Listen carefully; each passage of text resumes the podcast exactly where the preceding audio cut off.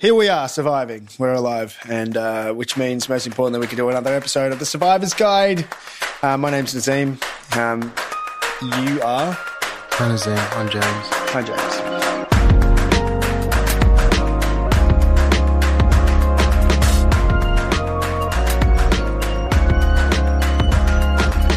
And today we're joined by, man, a guy who has just blown up the internet. Um, and and we've worked, we've done done comedy together a few times. And uh, funny guy, Nat Damena. Welcome, man. Hello, how's everyone doing? Good, bro. Um, so this clip that you did for the feed, Mm-hmm. does it have a title? What's it, what's it called again?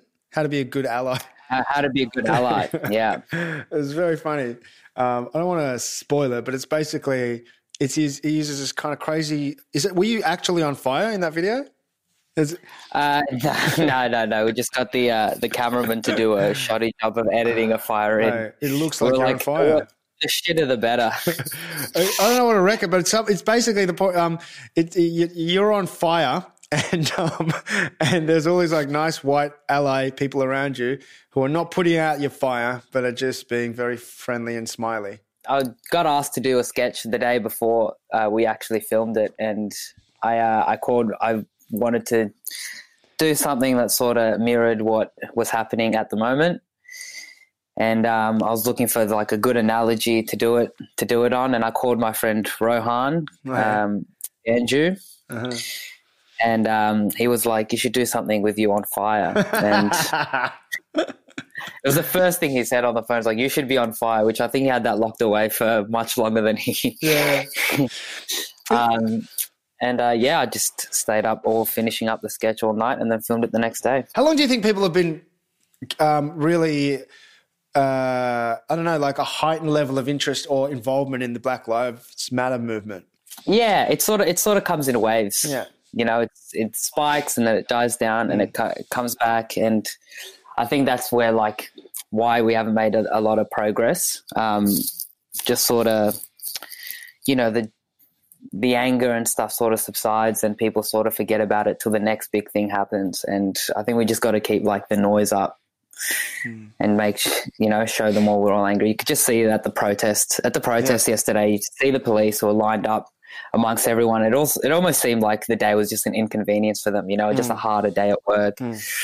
They knew that people would, you know, people would forget, hmm. people would quieten down, and then they could just go back to doing what they wanted to do. But I don't know. Not that I'm not being cynical, but, but I've, because I, like, obviously, um, you know, everything from Kony 2012 to, you know, just like live export. You see people really get fired up about a lot of issues um, in the public conversation. And then obviously, once the news cycle's over, it's sort of business as usual. Things can continue to happen. In fact, in many ways, things can worsen or attitudes can harden. But mm. I don't know. People sort of forget how they felt a couple of months earlier. But I feel like something's a bit different. Something feels a bit different here now. You know, it's kind of like I feel like it's woke culture, which has been a thing for the last few years, or whatever you call it, where it's kind of like the, mm. to, you know, people are sort of at least in terms of the language that they use, they're aware of identity politics or that sort of social hierarchy. Yeah. that culture is sort of now caught up with the Black Lives Matter movement. There's this nice intersection where people are like, oh, actually, the culture going forward has to be a better one. Like we can't regress Yeah. anymore. yeah, something does feel different about this, and I think it's we're the ones that we have to show the people in power that that this is different, that this is the time that we need to we need to change. So you, you do you do you, um do you how do you feel about people in Australia? Do you think we're it's just things attitudes? Are, you know, this is something sort of lasting. I think so. I think so. I, I, I feel like this is Yeah. yeah. this is different, and you know, I've I think I've I've been pretty involved with the with the mo- movement so far in Australia, and yeah, it's just it just feels different than to other ones that have preceded it. Yeah. People are more uh, angrier, they're louder, more people are joining into the conversation, and uh, yeah, it's it's really promising. What's your ethnic background? Uh, I'm originally from Ethiopia, East Africa. Oh yeah, yeah. Did you did your- your parents come? Were you born? They were born here. I was born there, came here in 2004. How Years old were ago. I was about six, seven. Bloody hell, mate! You make me feel old. um, and uh, okay, cool, cool. Do you go back much? Uh, I've been back a few times. Been back to see family. You know, a few weddings here and there. Yeah. Um, it's always nice. The family always gets bigger and bigger each time. Yeah. Um, and what, so you got what cousins there, or everybody's? Yeah, cousins, a whole bunch of uncles, aunties, grandparents. Yeah. Yeah, they're all at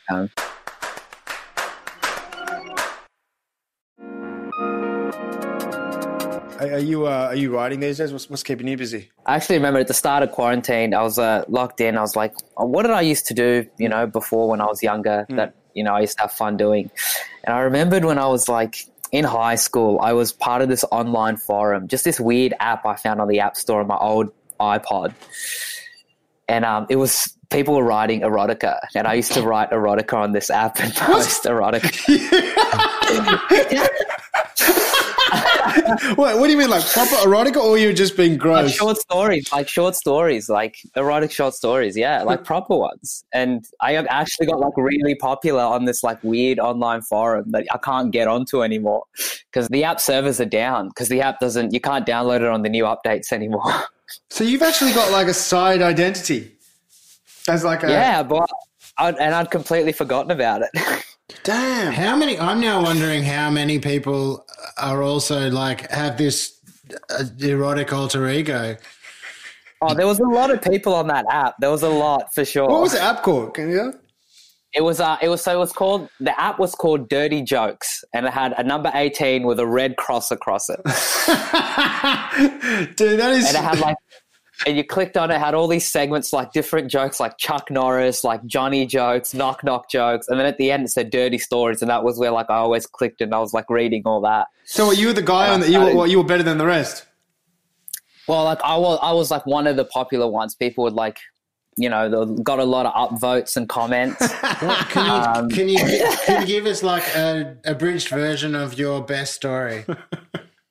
Oh, I, see, I don't remember any of the stories. I've just started rewriting some now. I've, I wrote a short story about a guy named Dante who goes camping and comes across a couple having sex in a tent, and they ask him to join in, and it's all very erotic. It's all very rude. Yeah. So then what happens? So he, he just joins in, yeah, yeah, he joins in. and and then I, I, in the tent, very, yeah, yeah, in the tent, yeah. doesn't it feel like it's some sort of setup?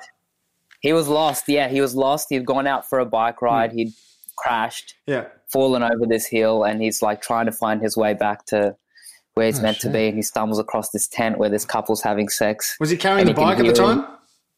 Hey? Was he was he carrying his broken bike at the time, or left? No, so he's he's left the bike. Right. What a weird detail to to focus on. hey, I want, to be in this world. I want, you got to believe it first. it's like okay, and is isn't Dante injured in some way? He's fallen down a hill.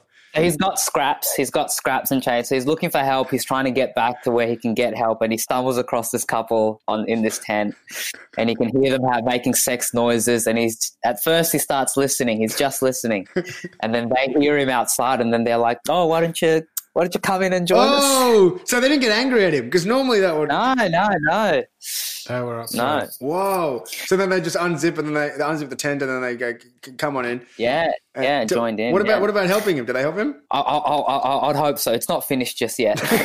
Because that was his initial motivation. He was just he was he had yeah, some- yeah, of course, of course. But you know, Yeah. any Well, any that's- good thing that comes out of it. Those are- those are- I mean, don't don't tell us how it ends because that is a, is a, is a cliffhanger. I feel like I know how it ends. you know, well, you can wait for it, all right. You can wait for it. I, I just want, yeah, like it would be. I mean, tents are hot and anyway, it, was a, it What must be a four, tent is it? a four person. It would have had to be. No, I mean that, that was a detail I didn't bother to actually focus on. Oh, in my imagination, it was a two manner, and I was like, "Fuck!" It just seems like it's so cramped. Yeah, it's quite. oh man, that's a great. So I look forward to that. So is that when? Uh, where can we where can we see that?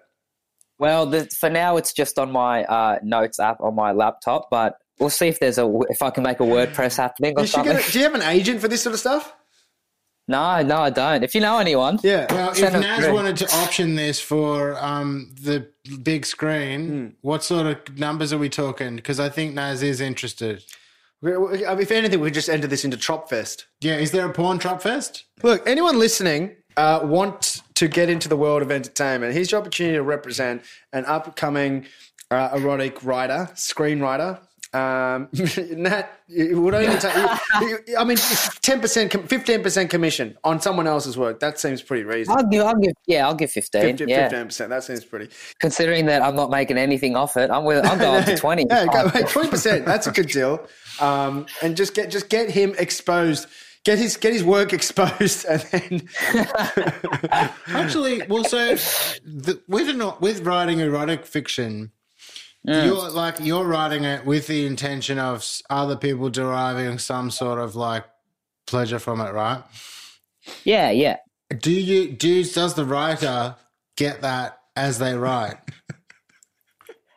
Are you No, writing no, I think hard? it, it's a fun exercise for me. When I actually in high school, um, a friend in high school saw me on the app and he was like, "What's that?" And I was like, Oh. "On my notes." I was on my notes app writing a story, and I just I decided to share it with them. And I was like, I wasn't very popular in high school. I was quite bullied, really, and I was like, yeah. And I, I just I was like, maybe I'll share this with them, and maybe that'll get them to oh like my it. god! and then did it work? they started buying this off me. I started writing it out, handwriting it on pages, front and back, and I was selling it for five dollars a pop. What? They loved it. You were selling sexy stories to people that bullied you for five dollars. Yeah. So not only were Oh, you making all money thought- from They all thought I was a weirdo. They all thought I was a weirdo, but they, you know, I helped them come when their internet was down. Whoa! yeah. This is like old school porn, like handwritten porn for the mind. What the hell? I wonder if that's even like, um, that you know, like, uh, yeah, that's probably like you wouldn't even need a, a parental guidance rating or anything. It's just words, isn't it? No, no one knew. Yeah, because I used to get a lot of my inspiration from my on my iPod. You know, how you had the hmm. iBooks app, Yeah. and you'd have to like pay for books, but there were some books that were free, and all the free books were hmm. just mostly erotica. So those are the only those are the only books that I could like download and read. So I was like, I could actually. This seems like very hmm. easy, and I started writing like stories that I wanted to hear instead of just the same repetitive Yeah. kind of thing. What's the world of erotic fan or erotic fiction like? Like, do you, is it is it a, are there many other writers? Do you look have any writers that you like idolize in this world?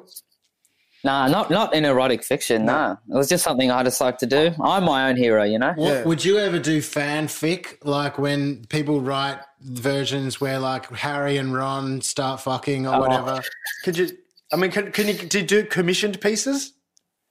I'll, I'll I'll consider commissions What for are you sure. Yeah, commissioning? for sure. Oh, is it like if you want to write one about me and you?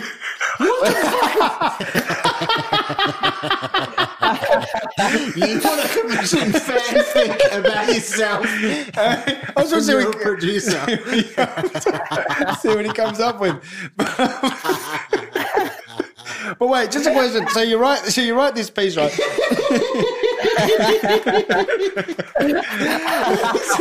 Just trying to help help brother out. You know, he needs to work. So yeah, you want to commission him or? Yeah.